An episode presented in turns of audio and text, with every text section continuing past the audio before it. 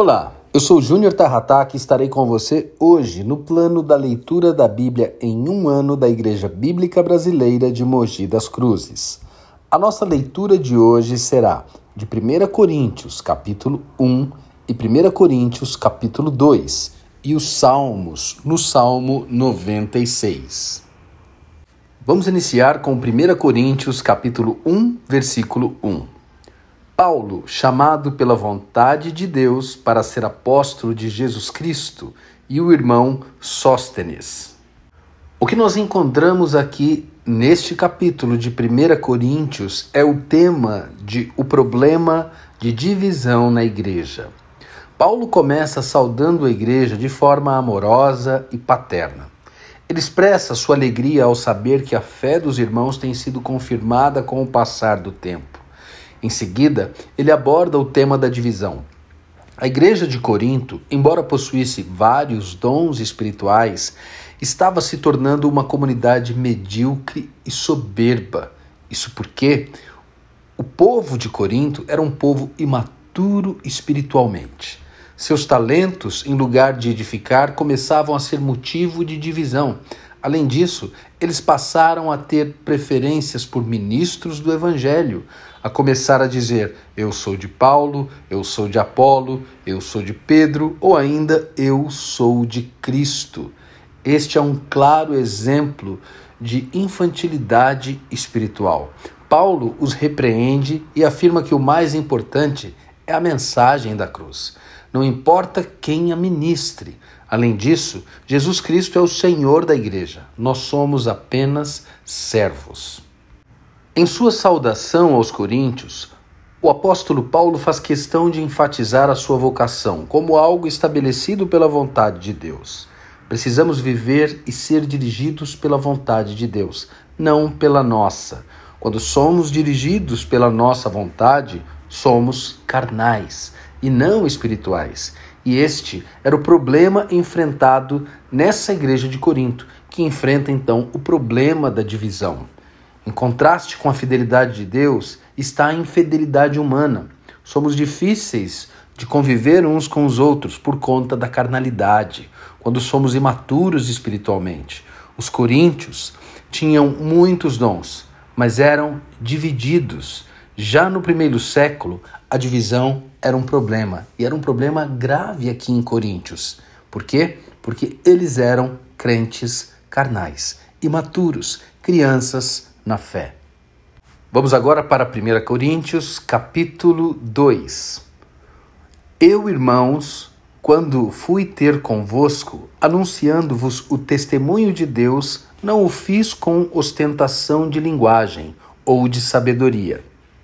No capítulo 2, Paulo nos diz que a raiz da sua pregação não está na sabedoria humana ou na eloquência, mas sim no poder de Deus. Isso com o propósito de que a fé dos coríntios não fosse baseada no conceito humano. Paulo deseja que os crentes tenham um relacionamento espiritual com Deus e não uma mera religiosidade. Afinal, a religiosidade é ser carnal. A partir disso, Paulo ele apresenta a distinção entre a sabedoria de Deus e o que ele preparou para aqueles que o amam. Paulo deixa claro a importância do Espírito Santo nesse relacionamento, ou seja, ser alguém espiritual. É Ele que nos faz compreender a vontade de Deus e nos ajuda a compreender os mandamentos de Deus.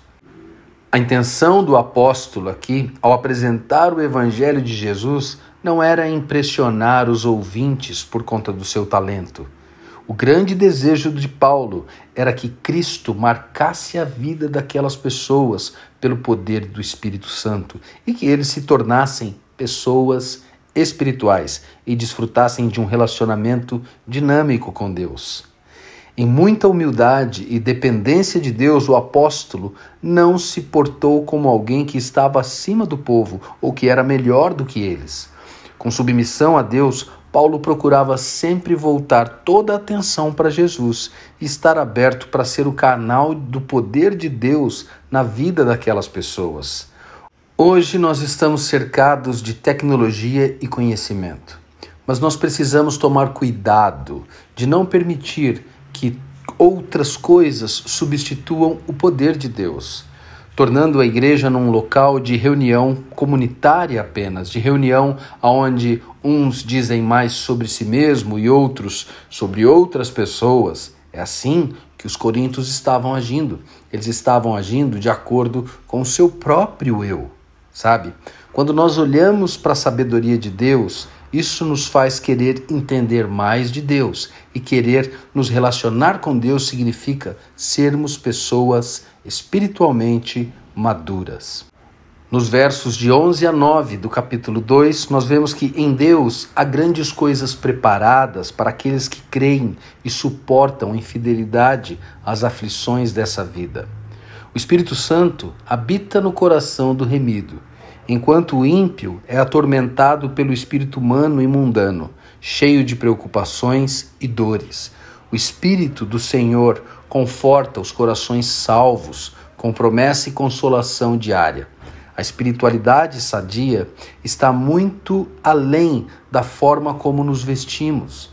A verdadeira espiritualidade é demonstrada no governo de Deus em nossas vidas e na forma como compreendemos as questões espirituais e como a mente de Cristo dirige a nossa vida. Vamos agora dar um salto até Salmos no Salmo 96. Versículo 1 diz assim: Cantai ao Senhor um cântico novo, cantai ao Senhor todas as terras.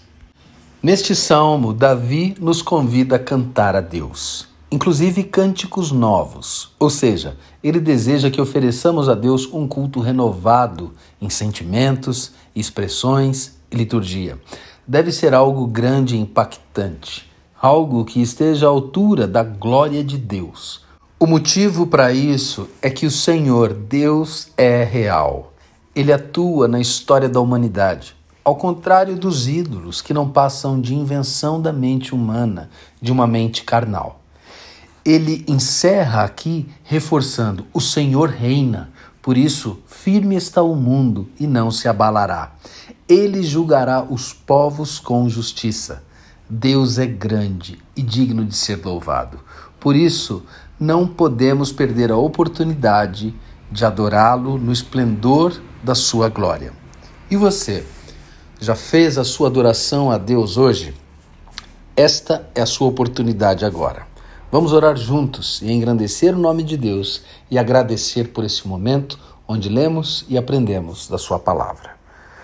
Pai, nós louvamos o Teu nome e engrandecemos o Teu nome, porque o Senhor é maravilhoso para com as nossas vidas.